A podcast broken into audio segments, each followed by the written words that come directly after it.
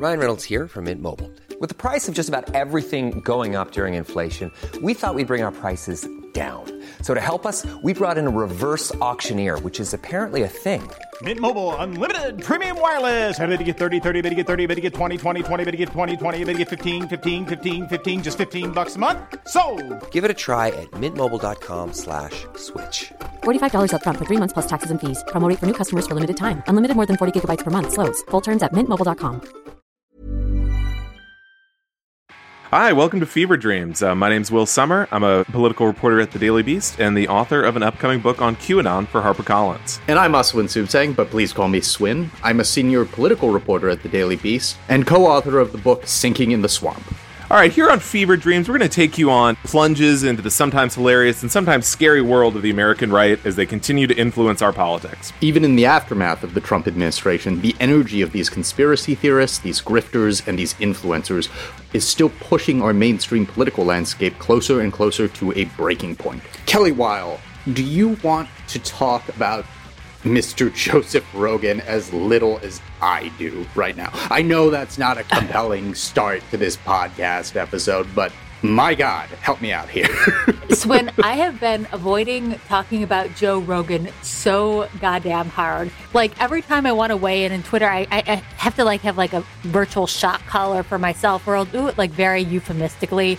God damn, do I want nothing to do with this discourse, and yet it is this all-consuming black hole of just chatter and angst online. And here we are. I think we have to talk a little bit about Joe Rogan. like fucking leader of the Republican Party, Donald Trump was getting in on it, issuing a statement being like, Joe Rogan, you can't be weak and cowardly like this. You can't apologize ever to the radical fake news libs. Like, uh, it was just so pathetic. It's like, of course, his brain is hot wired to be obsessed with a news story exactly like this. It has all the media cattiness and backfire and, and, culture war that he could want in any form of Trumpian Republican politics. Oh, absolutely. I think Trump is probably like a, a prototypical Rogan listener. I realize there's like a spectrum of them, but there's just enough. I don't think he has the attention span. Yeah, I don't that's think he has the attention span to actually sit through an episode of the Joe Rogan Experience. Oh God, yeah, they're they're so long. Oh my God, yeah.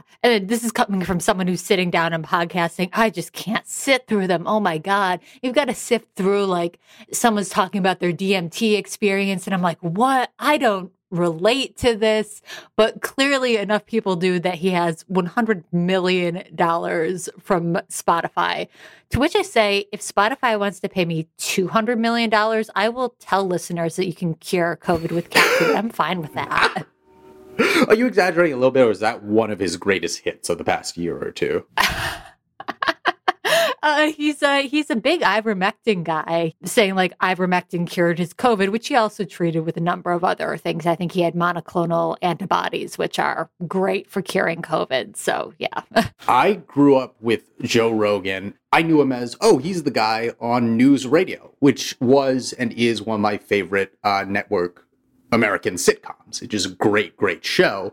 And like, obviously, he did the Fear Factor stuff, but that's right. He's the Fear Factor guy. Well, when he was Joe Rogan, the comedian and the actor, he had this feud with Carlos Mencia because he was obsessed with trying to get the word out that Carlo Mencia stole jokes, which is obviously the biggest mortal sin of uh, stand-up comics. So you can find on YouTube this footage of young Joe Rogan. I, highly encourage our listeners to look up younger Joe Rogan because it is just wildly different from how he is known today to like his blockbuster numbers of listeners and fans. He's on the street and I think he sees Bobby Lee, who's a Mad TV guy, another comedian and actor, uh, just on the street, and he's just asking, like, grilling him about Carlos Mencia and saying, "What? Why are you sticking up for him, man? Why are you defending the the war, the, the comic war criminal Carlos Mencia?" And just he kept doing this. I think he kept confronting Carlos Mencia in public at stand-up gigs. Like that's how I knew him, and that is a much more righteous crusade than whatever the hell he's doing now. What's he, dare I say, trying to get Carlos Mencia canceled? Yes, yes, a thousand percent, a thousand percent, but not for saying like the N word or something. I, I think it was explicitly for just stealing jokes, like joke thievery. Like you, you, you, you can't do that. You shouldn't do that. No, that's fair. I'm, I'm, I'm pro cancellation. I think equal opportunity. You steal jokes, or in uh, Joe Rogan's case, you have the N word, I think, on 70 episodes of your podcast that need to get pulled. Okay, did you watch the montage of Joe Rogan saying the N word? I did not. Okay. You know what? That's one of those things where you read the caption and say, I'm going to trust you that that happened. Right. So you've been sort of as a meta observation for what's been going on. You've been tracking the long list of critters and characters besides former leader of the free world, Donald Trump, who've suddenly been rushing to Rogan's defense, even if they don't really know what Rogan's show is. I get the feeling that a lot of these people, like, would not be able to get through a single episode of Joe Rogan's show. yeah, no, no, no. It's it's entirely like it's this proxy war, right? And I mean, my guess is most of Joe Rogan content is like probably pretty unobjectionable. Frankly, like I said, I'm not sitting down, I'm not watching all eight hours of it every week. But I think that most of it is, you know, it is is is not really something that you're going to call the cancel cops on. But it's become this just this figurehead in this war over what you can say and can you have unfettered ability to say slurs online. And I mean, legally, yes, you do. But do you have that ability and still retain a $100 million contract with a mega corporation? So Joe Rogan has become this figurehead for a lot of people who want to use his struggle as a proxy for their own ability to shout slurs online and to be very profitable from it. And so that's how everybody is from Donald Trump to figures on the left have got roped into this stupid conflict. Ted Cruz, apparently a gigantic Rogan head now. Absolutely. I'm sure he's tuning in every week. It's, it just reminds me of people calling customer service. It's people calling up the Spotify hotline and being like, you gotta, you gotta take him off. He said this, or you've got to defend him because he's the only true speaker of you know of, of, liberty and this is a product it's an annoying one it's not something that i want to watch every day and i don't think you should be able to have you know, just open slurs on your insanely lucrative podcast, or at least not without facing some serious consequences. But th- this is just a proxy for so many pre-existing quote unquote free speech debates that I really wish we would just be honest about what we're debating. And it's not really the former wrestling commentator. Right. And examining this and dissecting it as a proxy conflict, I think is the best way to look at it because there's so many strands in which the way the usual casting characters of extremely online partisans and pundits are focusing on this that just do not make sense when you're talking about Joe Rogan. They talk about him as a quote unquote threat to corporate media, and that's why the press and the mainstream media are going after him the way they are. I mean, None of that makes sense if you look at it for less than half a second because Joe Rogan is corporate media. Right. Like have, do do they know do they think Spotify is the same as like I don't know one or two shows on Democracy Now? Spotify no. Spotify's you know is your local record store and they're just scraping it together and uh, he makes more money than a Fox News anchor. Right, like Urban Outfitters is like an independent entity, uh, according to these guys, if you follow the logic. I mean, I don't want to go too long on this because I really do have the avowed opinion that there are too many Joe Rogan based opinions out there right now. And I try to limit my tweeting about it to as close to zero as possible, just because even if I were to put one more individual opinion out there, I feel like that would be too much. That might be the straw that breaks this idiotic camel's back. Um, I'm sorry if that disappoints our listeners who get really incensed about all things Joe Rogan. Let's uh, redirect our rage into the coup that we led against Will Sommer. what, what, what happened to that? uh, against who? I forget what what did I say? I think you talked about a name that has been airbrushed from history. under under penalty of torture, are you allowed to reference certain names on this show? So uh, I am going to just skate past that, pretend you didn't commit that grave offense, and move on to asking you about the upcoming Super Bowl, which I have to be giddy about because I live in the Cincinnati, Ohio area now. So I don't care if some people listening to this consider this politically incorrect. I'm sorry if this offends, but go Bengals. Did that break your heart, Kelly? I, as as a grieving li- uh, lifelong Buffalo Bills fan, I am um, man it should have been us. But you know what? Okay, whatever. I'm I'll I'll go I'll go for whoever beat Kansas City. So I am with you in spirit and also in grief. Okay, the enemy of my enemy. Correct. Totally get it. I mean, because of my in-laws, I am legally and contractually obligated to scream go Bengals and Who Dey at the top of my lungs like every chance I get. I will try not to scream extremely hard into the microphone right now, but if that happens later on in the show, please forgive me. You'll have to understand why. But besides the mighty, mighty Bengals, what is unique about this upcoming Super Bowl as you have been tracking it, Kelly Weill? To hear certain conservative commentators describe it, this Super Bowl is ripe for Satanism. If we want to check in with Wendy Rogers, a wingnut elected official in Arizona, she says, quote, if they shut down the Super Bowl, at least it would spare us and the children, the evil, wicked, satanic halftime show. In the interest of not getting sued by a halftime performer, I do need to point out how mild the halftime show is. It's like who is the halftime show this year? It's a whole bunch of old heads. It's like Eminem, Dr. Dre, I think Snoop Dogg, Mary J. Is it Mary J. Blige just doing it? And then I think Kendrick Lamar is also. Okay, so this is a- about as satanic as the time that Aerosmith did it with like Britney Spears. I think that was the team up, or maybe it was Aerosmith, Backstreet Boys, and NSYNC. I forget what the jumble was. And now that I'm saying out loud, that was obviously objectively more satanic. oh yeah, ab- absolutely. No, this is um. I think uh, the worst thing that's going to happen is Eminem is going to get on stage and rap about his mom's spaghetti. Like it's you know we're talking pretty tame stuff. Not having seen it yet, but I um I can't imagine that you're going to summon Lucifer with an Eminem bar. okay, so who else besides Wendy Rogers? And, and uh, wait a minute, sideboard. Wendy Rogers is obviously like big pro Trump stop the steal, tried to overturn the 2020 election person, right? She's one of these politicians who's, you know, late in life, but is uh, embracing, you know, 20 year old America First Groyper fan. She's calling everything based on Twitter. She's uh, she doesn't even know what it means, but no, but her, I'm sure her it. I'm sure her uh, her social media intern thinks it's hilarious.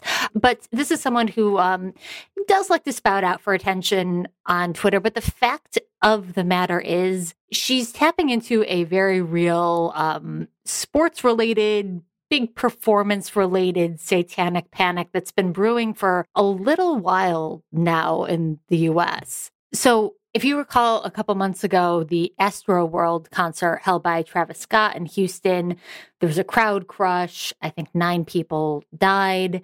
And there were immediately rumors that this was not a failing of concert planning, that this was not just a tragic accident, but that it was an actual satanic rite carried out by rapper Travis Scott.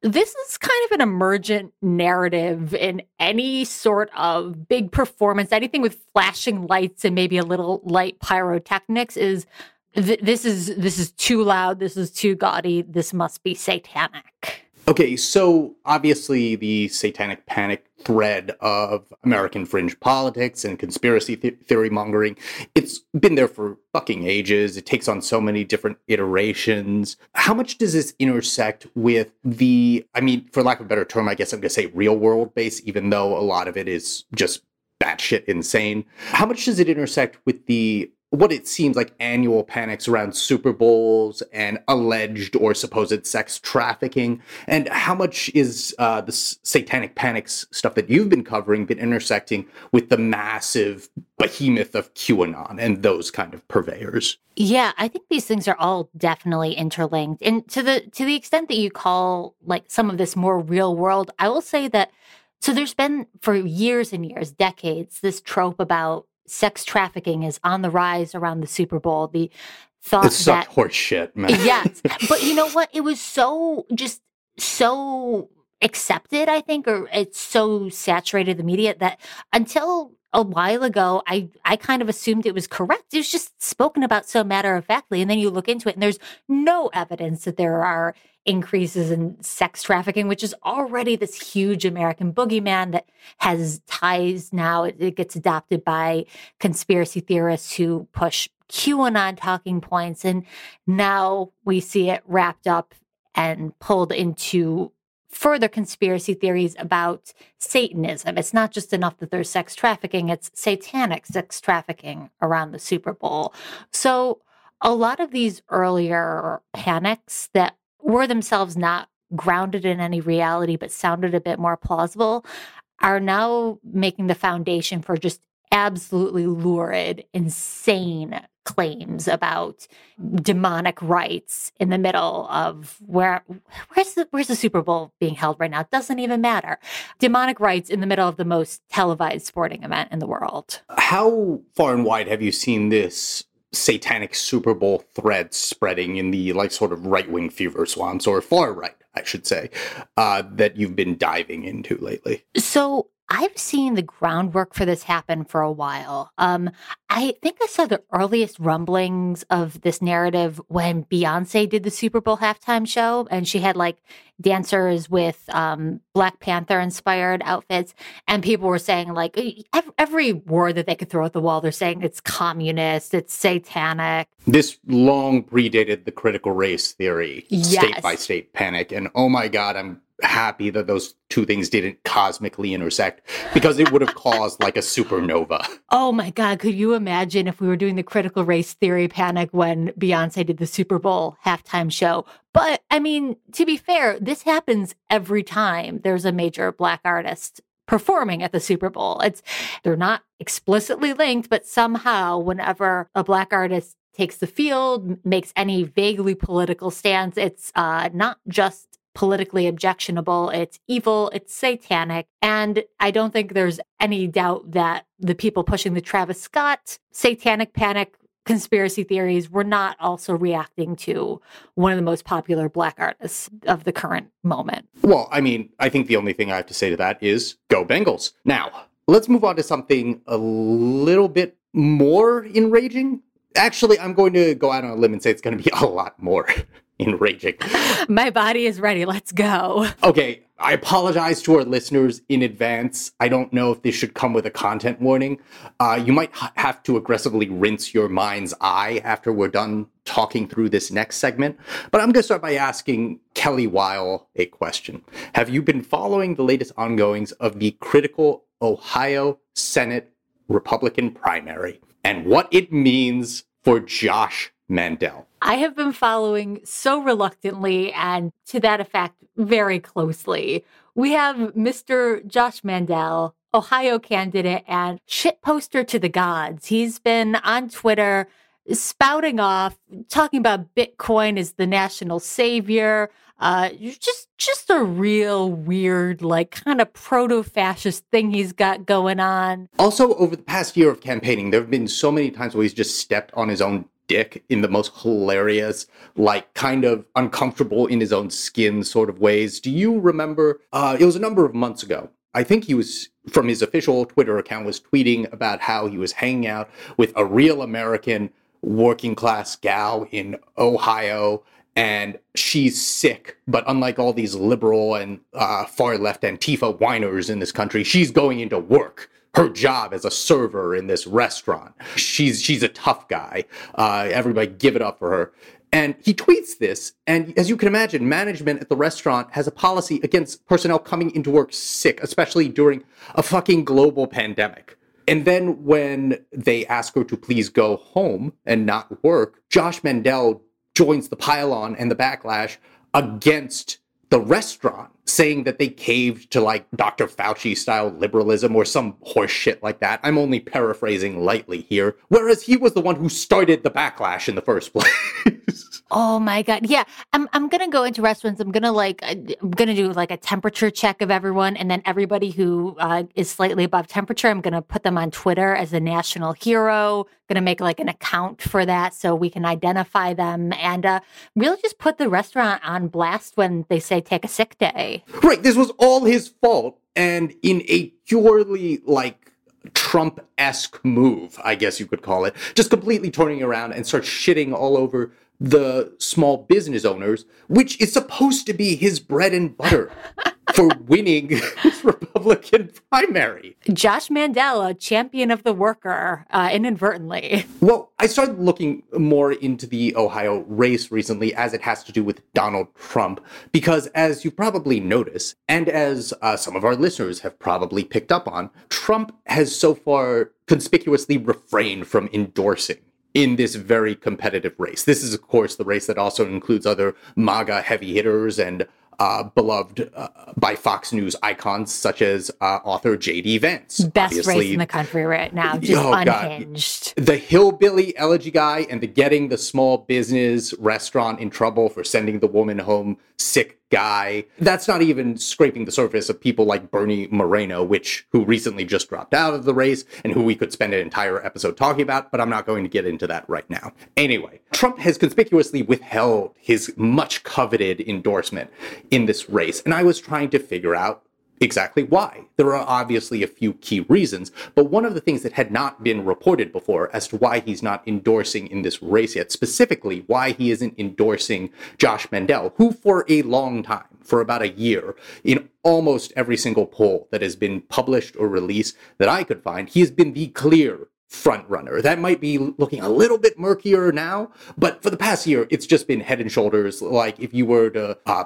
put the smart money on one the candidates, it would probably be Joshua Mandel. But if you talk to people who are close to Donald Trump and have spoken to him about the Ohio race or political strategy down at Mar-a-Lago or wherever else uh, the Donald may roam, you will invariably hear two very specific words in this order from Donald Trump's mouth to describe Josh Mandel. And they are, and I quote, fucking weird. Well, you know, you hate to agree with him, but when he's when right, he's, he's right, right. he's right. he's talked to numerous people, and throughout the course of our reporting, uh, this was part of a story that I reported out a few days ago with uh, Daily Beast DC bureau chief uh, Jackie Kucinich, who is a native daughter of the great state of Ohio. I am obviously now an adoptive son of uh, the Buckeye State. This isn't something that Trump is saying in like an isolated chamber to like, I don't know, one, two, may- maybe three people, maybe on again, off again.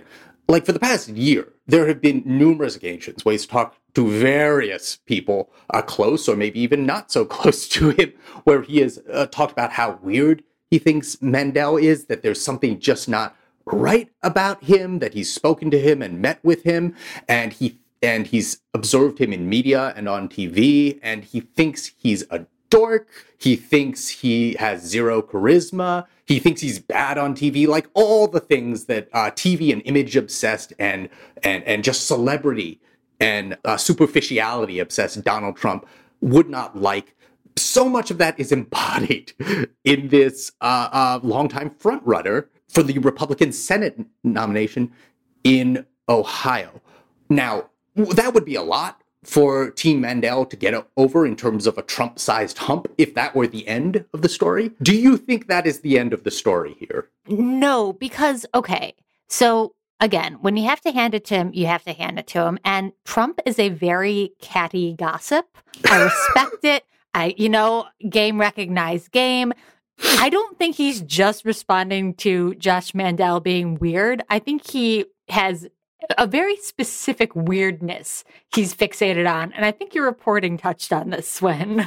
Okay, one big thing, again, that Trump has talked about behind the scenes a lot as to why he's withholding his endorsement for Ohio Senate hopeful Josh Mandel is Josh's sex life or the alleged details of his sex life. I don't know how many of our listeners have seen Josh Mandel on TV or seen his face in a photo. I don't want to be mean, but Kelly, what do you think I'm getting at here?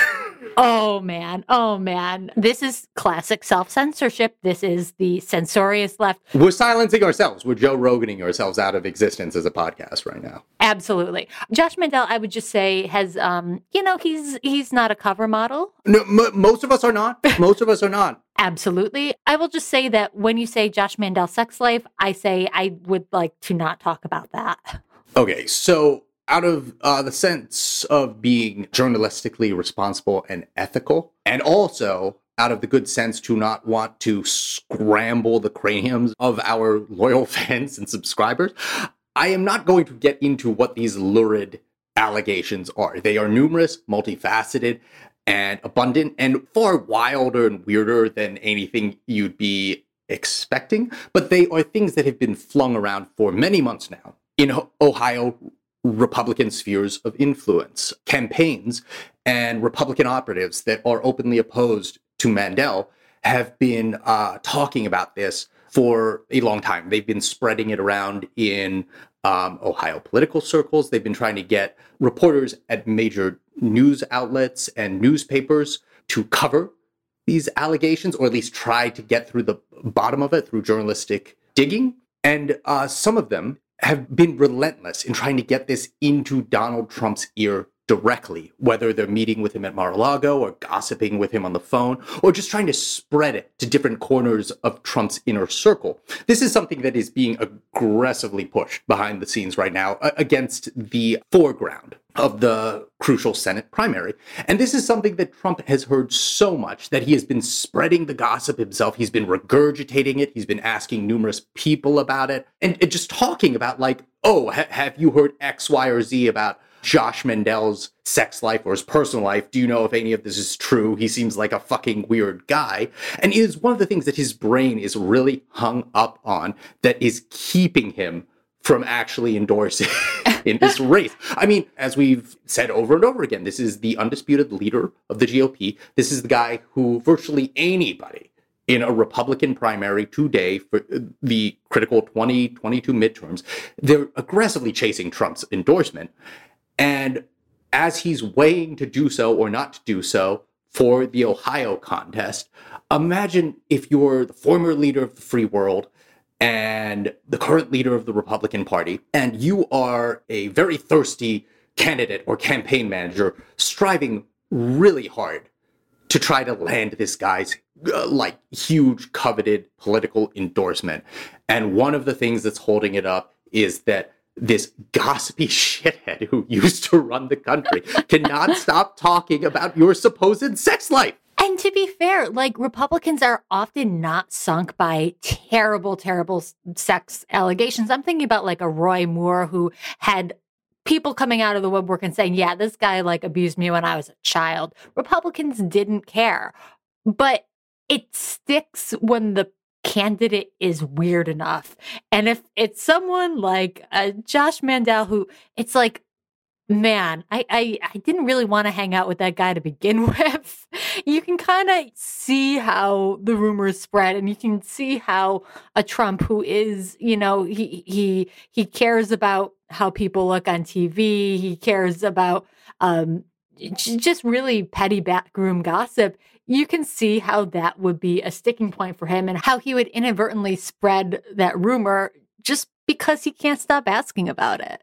Okay, I'm going to read one quick quote to just wrap this up from one of the people who we s- spoke to for this story. This is one of the several individuals and sources for this reporting who have spoken directly to Donald Trump in recent months about this topic. And just to be clear, the salacious gossip that is being hurled around at Mar-a-Lago is uh, unvetted, it's unverified, but of course that is good enough for former President Trump's brain. And I quote The former president has used the term fucking weird to describe Josh Mandel more than once when I've spoken to him about Mandel, one of the people said. He has talked about Mandel and sex in the same sentence more times than I would have liked to hear. End quote. I'm going to leave our listeners with that mental image. I hope I have not scarred you for at least this entire lifetime. But there you go. That's that's that's your little window into the Trumpian politics and rat fucking of the Ohio Senate race. Okay, Swin. So if we need to bleach our brains now with someone more pleasant than Trump and Josh Mandel, I'm not sure if I would call him more pleasant, but okay, that's my opinion. who do we have on next?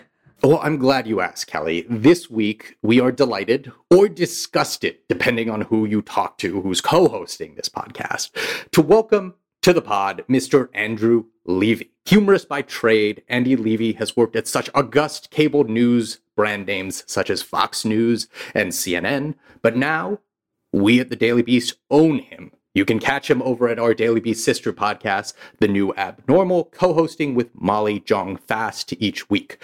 Stick around. The guy's got a lot to say. Fever Dreams, like all Daily Beast journalism, exists because of the generous support of Beast Inside members, the people who pay to access Daily Beast reporting and who are, quite frankly, our favorite people on the face of the planet. Want to get in on all the action? Join now and get unlimited access to Beast reporting, plus access to members only podcast episodes, events, and much more. Head to feverdreams.thedailybeast.com today to see what you've been missing. Quality sleep is essential. That's why the Sleep Number Smart Bed is designed for your ever evolving sleep needs. Need a bed that's firmer or softer on either side? Helps you sleep at a comfortable temperature? Sleep Number Smart Beds let you individualize your comfort so you sleep better together. JD Power ranks Sleep Number number 1 in customer satisfaction with mattresses purchased in-store. And now save 40% on the Sleep Number limited edition Smart Bed for a limited time. For JD Power 2023 award information, visit jdpower.com/awards. Only at Sleep Number stores or sleepnumber.com.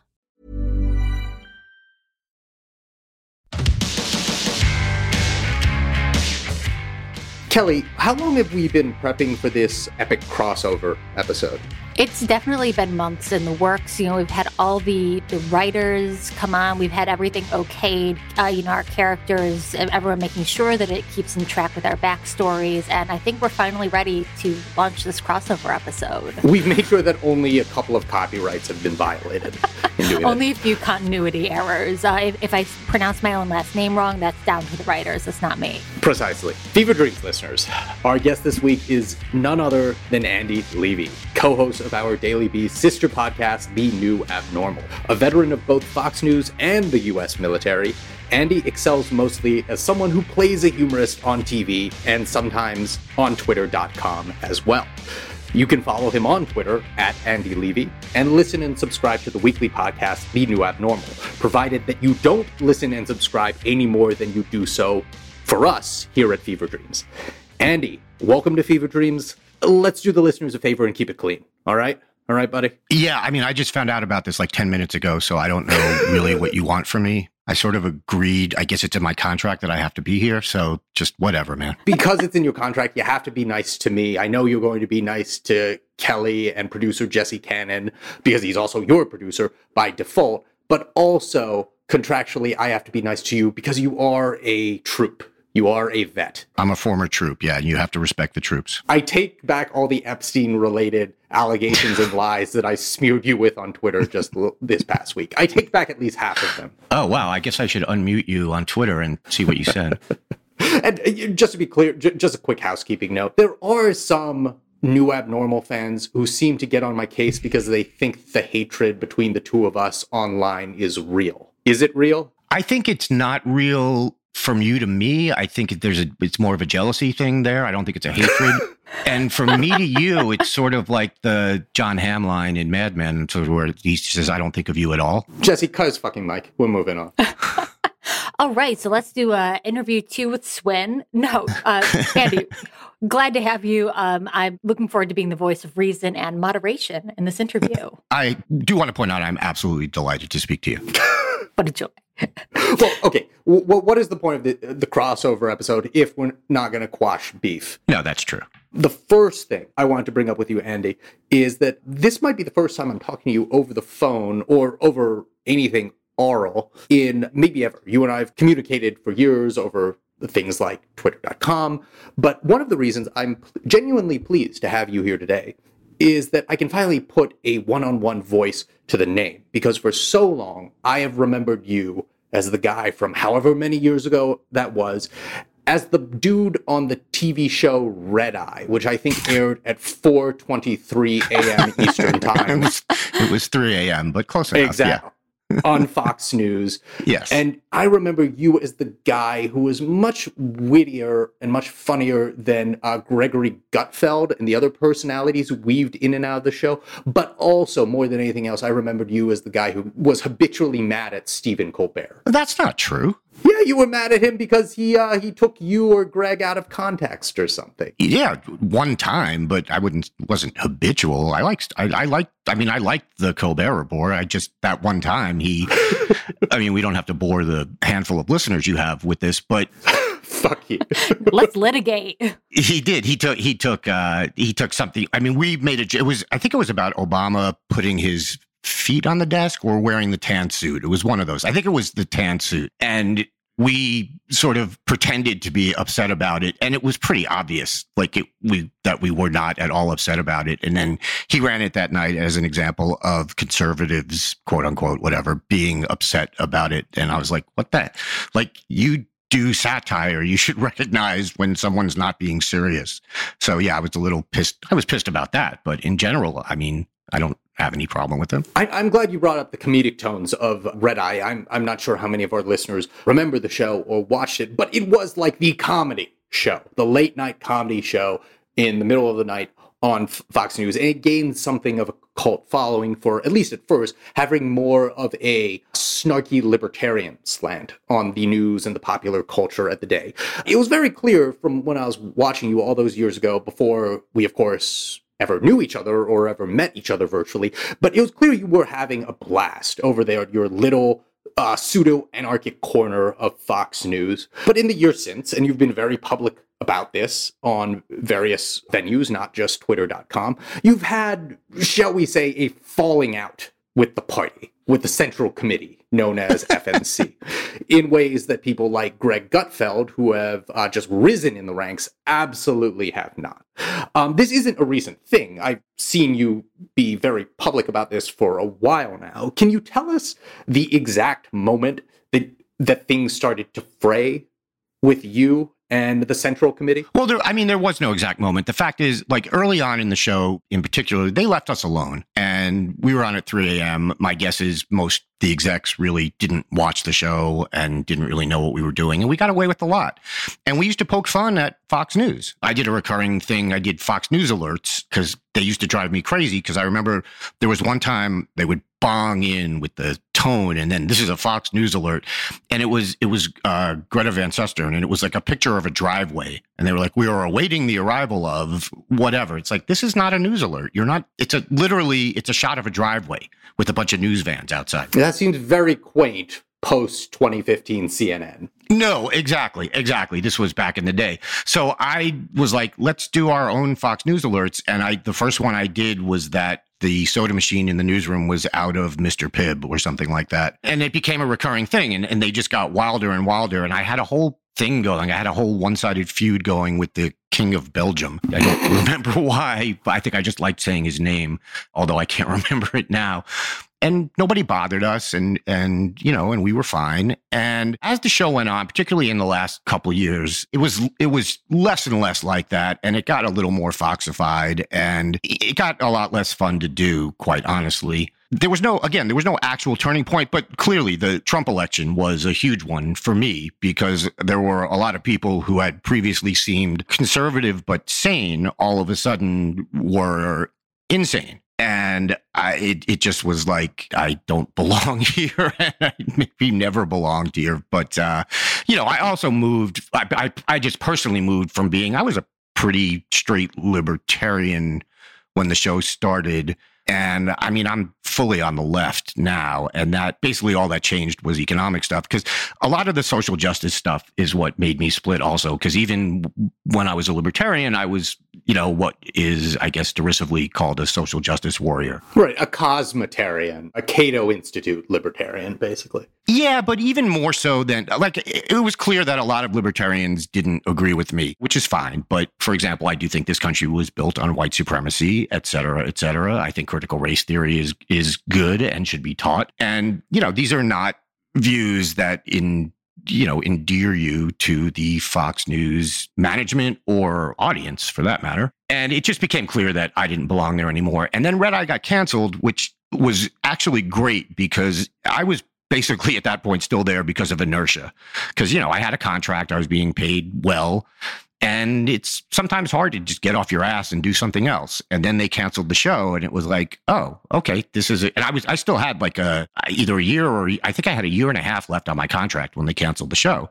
A couple months after they canceled it, I asked to be let out of the rest of my contract, and I left. I just, I there was no reason for me to be there anymore. There were no shows that I particularly wanted to go on. I don't need to be at the same network as a Jesse Watters. Like if he was a rising star back then, and if I'm looking around and seeing that that's the guy they want as their future, then I just don't need to be anywhere near that fucking building. Excuse my language.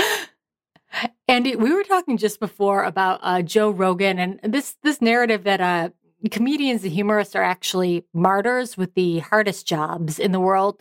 Could you confirm that for us? That is 100% true.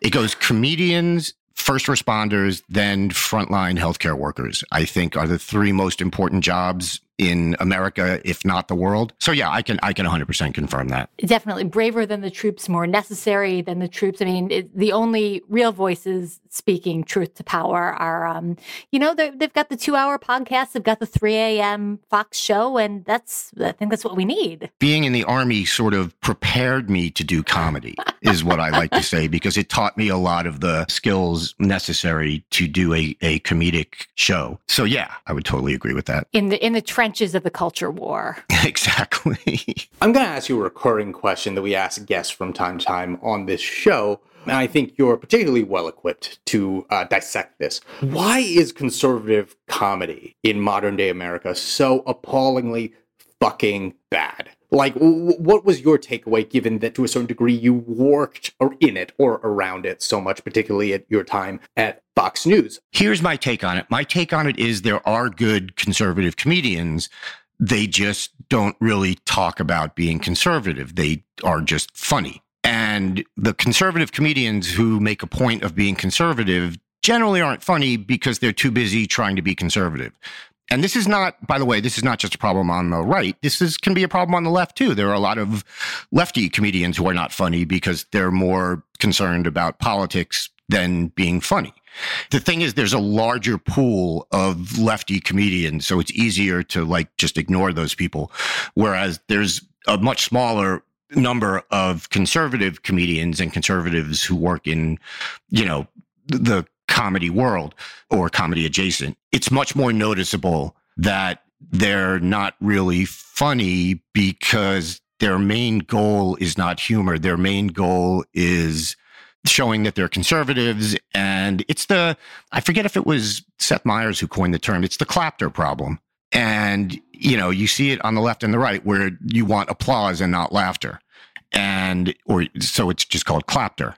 And it's doing a joke to get applause as opposed to doing a joke to get a laugh. And it, it, that to me is the biggest problem with comedy on the right. And again, to some degree, it's a problem on the left as well. There's no doubt about that. So it's that, but it's also, it's also the targets. I mean, look, this is just my opinion, the punching down thing can be a little overdone. Like, you know, you can never punch down. Sometimes, yeah, you can punch down and it can be funny. But if it's your overriding thing, if your overriding thing is making fun of trans people or something like that, it's just generally not that funny, at least to me. I mean, you know, they have their fans who think that that's just uh, an absolute blast. But to me, that stuff is just not all that funny. It's like, oh, you're really sticking it to the person when you're going after trans people. It's like, no, you're not. You're making fun of marginalized people. And that's just like, that's much more icky than funny if that's like your thing. So I think that's a problem too. But in general, like it's funny when when Red Eye first started, there was another show that got a lot more attention that Fox launched called the Half Hour Comedy Hour. I don't know if you remember that. Oh, oh, we talked about that on the show before. We've played okay. clips from it. The punchline is always Nancy Pelosi is a lesbian or Hillary Clinton is a is a boring bitch lesbian. Like that, that that's just always the punchline. So again, the problem with that show is it was painfully unfunny because it wanted to be conservative. That was more important to the show than being funny and that's where you end up with punchlines like Hillary Clinton is a lesbian or whatever. Red Eye, we said going into Red Eye, we said we are not we're not going to do that. Like we're going to be first of all we were weird particularly early on but also we just we wanted the laugh. We didn't want the clap in, in any sense of the word. so to speak. we were completely under the radar. They soft launched us, which means they basically told that's a nice way of saying we're, we're not telling anyone about you. You're just your show is starting. And, you know, within, I guess, I don't know how long that half hour comedy hour lasted, but I don't think it was more than six months. It was less than a season, I think. Yeah. I mean, that was gone. And then, like, you know, two years later, we were beating every CNN show of the day in the 25 to 54 demographic, which is all anyone cares about in cable news. And Fox was taking out like full page ads about us in the New York Times because of that. So, you know, which was kind of funny to us because the half hour comedy hour had all these big names. They had Rush Limbaugh on, they had Ann Coulter, they had, and they were supposed to be the conservative answer to the Daily Show, and it just sucked. Uh, like it was on at a non middle of the night hour, and it just tanked. It was like Saturday night at 10 o'clock or something like that. It was, yeah, or maybe 11 at the latest. Yeah. And it was meant to be their big comedy show, and we were a complete afterthought. And then, you know, there we were 10 years later, and they were long gone. I want to ask you real quick and get your take on what I think is the cultural and spiritual successor, perhaps the marriage spiritually, of the half hour news hour and Red Eye, which is, of course, the still ongoing Gutfeld exclamation point. Your former co host at Red Eye, Greg Gutfeld, is of course now being marketed by Fox News as one of their premier talents. Like, I think he's up there with someone like Jesse Watters and maybe a little bit less so Tucker Carlson because I think he comes off as younger than someone like Tucker.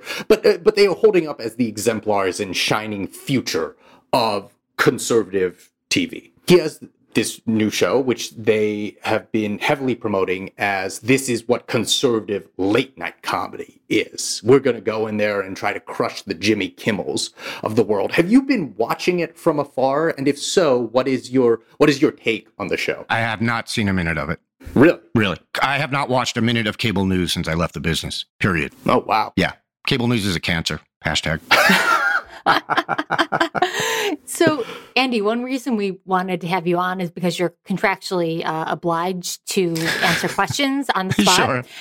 so, coming coming from this conservative world, I was wondering, like, what can't you say, right? What what can't you say now that you're at the godless uh, Antifa Daily Beast? What's kind of the firewall between that your the older world and this one that you're in now. And uh, and just to be clear, one of the reasons we're asking that question is because you talk to so many ex Fox Newsers, and it sounds like you were talking to someone who thinks the Stasi is still watching them, and it, they'll be upfront about. It. There are things like in my contract that uh, I signed where I said after I leave Fox News. I mean, I don't know if there are non-disparagement clauses or things like that, but it's like talking to a brick wall sometimes. I signed nothing. Ah, so so you're in the category of ex Fox Newser who can basically say whatever the fuck you want about your time there, what you experienced. Yes, sir. And what you think of it now. Okay, well, I guess my first question, I'm going to hurl you a tiny bit of a softball. You were talking earlier about people who you thought weren't crazy in real time, but now very much seem so, particularly once you've been put through the meat grinder of Trumpism starting in 2015. Who most surprised you landed in that category? I would probably say Tucker just because of the extreme to which he's gone. Right, like you weren't expecting him to morph into Father Coughlin necessarily. No, I mean, it's always odd to me when someone, you know, I, I mean, you know, the guy who used to wear bow ties is now the populist king of America. And it's just, I have to say, I didn't see it coming. I was friendly with Tucker. Absolutely. Uh, he actually, when I uh, left Fox and, and went over to CNN HLN to work with SE Cupp, uh, he sent me a very nice email, you know, saying, Hey, congrats. Uh, you know, I hope the show is great, whatever. Uh, if I saw him now, I would not shake his hand. I think he is so loathsome now in what he's become. I honestly think that he has probably caused deaths. Because of his uh, coronavirus coverage, shall we call it? Yeah. And I mean, just, you know, having people like Alex Berenson on the show, which he literally just did like a week ago. Like, aren't we done with that, with that shithead? And then all of a sudden there he is back on the, back on the TV on the, you know, one of the two or three biggest shows on cable news. I have no time or patience for any of that shit. And it's just, those people are dead to me. Like, I want nothing to do with them ever again. I, I mean, I'm, I don't, I don't know how much, how else to put it. Like, I'm just, I can't say I'm not mad. I'm just disappointed because I'm fucking furious. Like, I just, he knows better. That's what pisses me off. He's a smart guy and he knows better and he's full of shit. Clearly an extremely vaccinated guy who is turning his, uh, like, racist nightly news hour into a premier forum of why uh, you should believe the COVID 19 vaccines are going to like make you grow not just horns, but like extremely spiky horns. Yeah. Remember when we all had to get the first shot? You know, it's hard to remember back that long because it was like 20 years ago. And it was broken down by like age. And then they would, you know, eventually you would qualify to get the shot and whatever. There is no way you can convince me that Tucker Carlson didn't jump the line. There was absolutely no way. Even if I'm shown a document that proves he doesn't, I will not believe the document. I'm half kidding about that, but I'm also half serious. But also, he is clearly fully vaccinated because again, he knows better and he's out there peddling this shit in addition to his, you know, great replacement theory garbage. To me, that's worse than the true believers. Like Marjorie Taylor Greene, my view on her is I, I, think she honestly is that batshit crazy. And I think she does believe in the Jewish space lasers and all that stuff. And so she obviously is insane and sucks and shouldn't be anywhere near the halls of Congress but at least she's who she is, as opposed to these guys. You know, you know, Tucker Carlson to me is a J, he's JD Vance. He's a more suave JD Vance. The two are kindred spirits in that respect. Yeah, or Josh Mandel for that matter. I mean, right. you know, they're all like all these these faux populists are just they're so full of shit. I mean, you look at their background, they went to all the elite schools. They send their kids to all the elite schools and then they come out there and they're and, and they they try to act like they're you know the right wing Bernie Sanders. Like, no, I, I, I really don't think you believe any of this shit. Well, uh, something I want to ask you about Tucker real quickly is that savvy viewers or at least observers of Tucker Carlson tonight will notice that he and his staff are obsessed with calling their media and political enemies eunuchs, cowards. I don't know if they've used this exact term, but weak limbed. They treat their highly watched, highly rated nightly primetime show, largely as a venue so they can call their contemporary enemies every name that they remembered being called in high school that they didn't have a good comeback for at the time. Right. Like it's very clearly when they say things like, uh, these people are impotent, these people are eunuchs, uh, these people are cowards. I mean, not everything is projection. This clearly is if you've ever seen a photo of someone like Tucker Carlson. When you knew him back when he was allegedly saner, did he have an obsession with like using like the really pansiest kind of attempted bully boy tactics against people he didn't like? I don't know, like calling uh, uh, uh, Paul Begala a ninny or something like that. I don't know. I don't remember him doing that, at least not to the degree he does now. I, I'm not going to say he didn't because I could very well be proven wrong by someone who has clips of him doing that back in the day. I don't remember it. I don't remember it being like his stock in trade. But all of that, in addition to being, you know, the projection that you talked about, it's also like it's it's fascism light. It's the Ubermensch mentality of, you know, and it's just, you know, you portray your enemies or the others as as weak. And you know you basically use every word you can to avoid saying they're gay like that I, I mean that I, like that's not even a joke. Like that's really what they're trying to get at there is they want to just say all our enemies are homosexuals. Mincing homosexuals probably if they were to say it. But to me that's what it, it, it that to me it, it's all it's all fascism light. It, it's it's all along that it's it's on the fascism spectrum if you will. And look, I've been saying this for a long time. Fox News exists for two reasons. One is to scare its viewers about the others. It's MS-13 is in your garage, you know, the, or the migrant caravan is coming to steal your children. And then its other reason is to simultaneously reassure its viewers that we hear you and you are right and we validate your beliefs. So all of this goes along those lines. You know, it, it all, it all fits into that. You know, it's, it's, it's calling people on the left or whatever every silly name you can probably think of. I mean, it goes back even to, to the use of cuck, how that became this huge thing. It's all psychosexual. It's really bizarre if you want to, you know, if you get into psychoanalyzing it, that's what it is. It's reassuring their viewers that, you know, the others, the scary others are, are deviants. Well, Andy, first of all, that's why I like to head them off at the pass and be a woman so they can't accuse me of being a eunuch. we love the inside intel. Um, and thank you so much for your time. Uh, I'm going to leave a little bit angrier today. Well, then my job here is done. Thanks, Andy. Most people who talk to me leave angry for some reason, and I don't really know why. I know why. Andy, come back anytime, and listeners uh, obviously listen and subscribe to The New Abnormal. Take care, Andy. Oh, and Kelly, you are welcome on the new abnormal anytime you want. Oh, thanks. Uh, okay, swin, swin log off. Fuck you. We'll talk later. both. Bye, Andy. Bye, guys.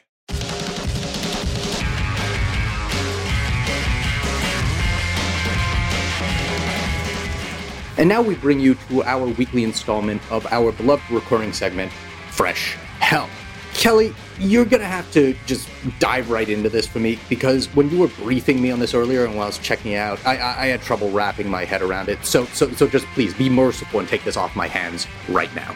So, Swin, the reason you're not grasping this is because you're not adequately wordcel enough. You might be a shape rotator instead. Are, are these terms from like the first three seasons of True Blood? Like what the? what are you Uh, doing to me here? I, I'm actually a, a grade three paladin. No, what this actually is is Twitter's most annoying conservative pseudo intellectual war right now. You're being conscripted into, it. I'm being conscripted into it. This is going to make everyone dumber, and let's just dive in. The premise is this if you are good at things like writing and language, you are what is now being memed as a wordcel. If you are good at math and science, you are now being memed as a shape rotator. Never mind that people can be good at both, or this is basically like a rehash of old left brain, right brain junk science. Does this involve calipers? Oh, oh, this is ripe for calipers. It hasn't yet, but the groundwork is there. you, you could really, you, you, you could, you could get selling those now because this has already become kind of gospel for really online right wing weirdos like Jordan Peterson or the investor Marc Andreessen. And they've spent the Hmm. past couple days clogging up everyone's timelines with rants about how they are shape rotators who are oppressed by wordcels. This doesn't actually mean anything, but let's read a quote from Jordan Peterson, who is um, ostensibly a professor. He doesn't actually do any hard science. He rejects scientific facts like climate change, but identifies as a shape rotator. He says, under this dichotomy, goodbye STEM to the wordcel woke onslaught. What? Yeah. So that doesn't actually mean anything, at least to a sane person, but let's break it down. Basically, what they're doing is looking for new ammo in this really, really tired war over whether academics should focus on things like humanities, um, which they cast as woke and effeminate, or things like STEM, which they cast as objective and better for upholding arguments about why trans kids shouldn't be able to use the bathroom. So, this is a little pet peeve of mine, right? Because this is an old rehash of stupid identifying traits. You know, you you say, "Oh, I'm I'm uh, I'm an INTP. I'm a Capricorn." It's these weird labels that people come up with to sell your personality back to you online. Except it's not even enough to check your horoscope right now and to find out what the Geminis are doing. It has to be conscripted into a kind of culture war right now.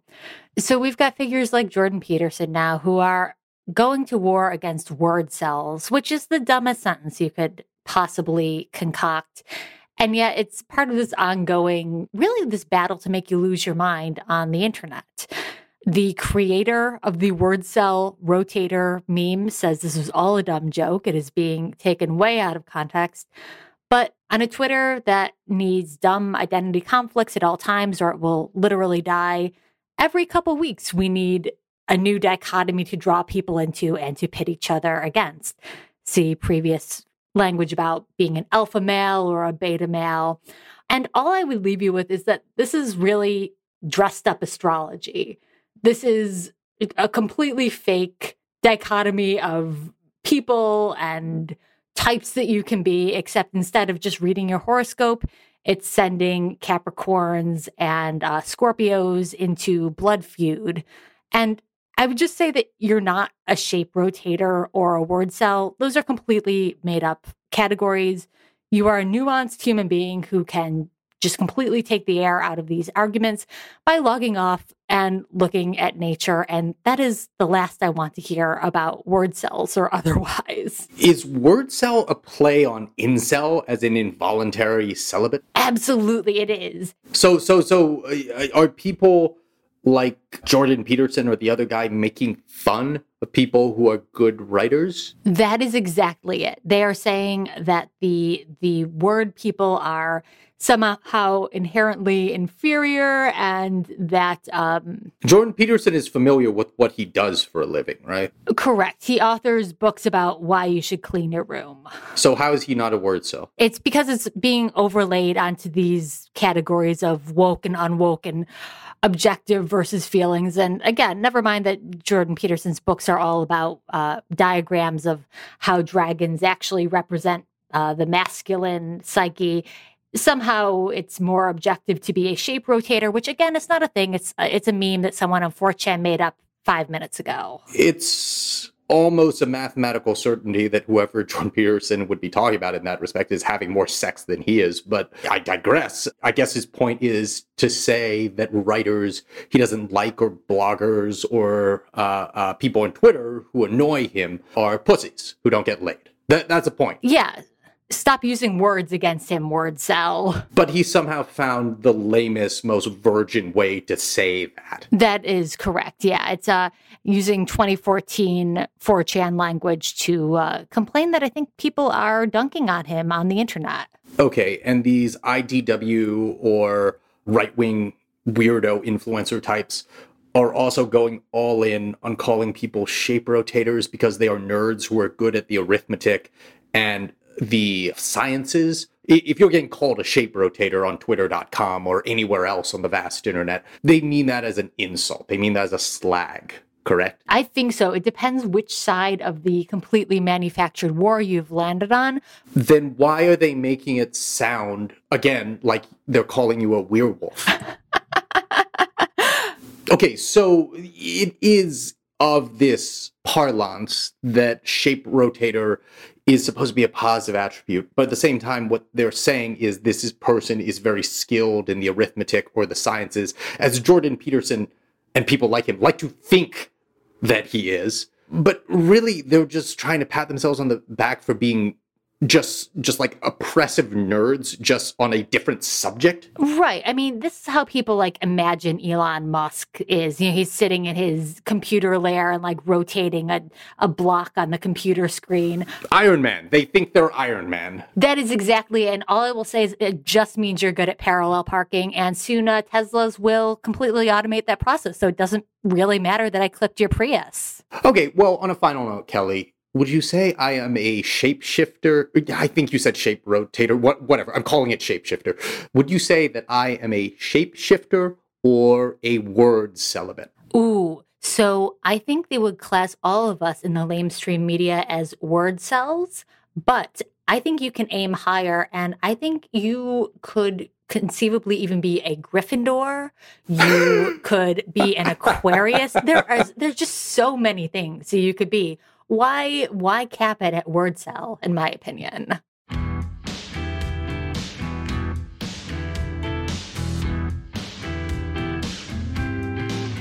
On that note, let's wrap up this episode of Fever Dreams from the Daily Beast. In future installments, we'll also be speaking to some awesome reporters and other colleagues at the Daily Beast and beyond, from politics, popular culture, and other overfed, underdeveloped institutions. We hope you'll subscribe to us on your preferred podcasting app and share the show on social media or at your family dinner table. If you'd like to follow us on Twitter, I'm at Will Sommer and Swin is at Swin24. Come say hello. This podcast is produced by Jesse Cannon with music by Brian Demiglio. Thanks so much for listening, and we'll see you next time.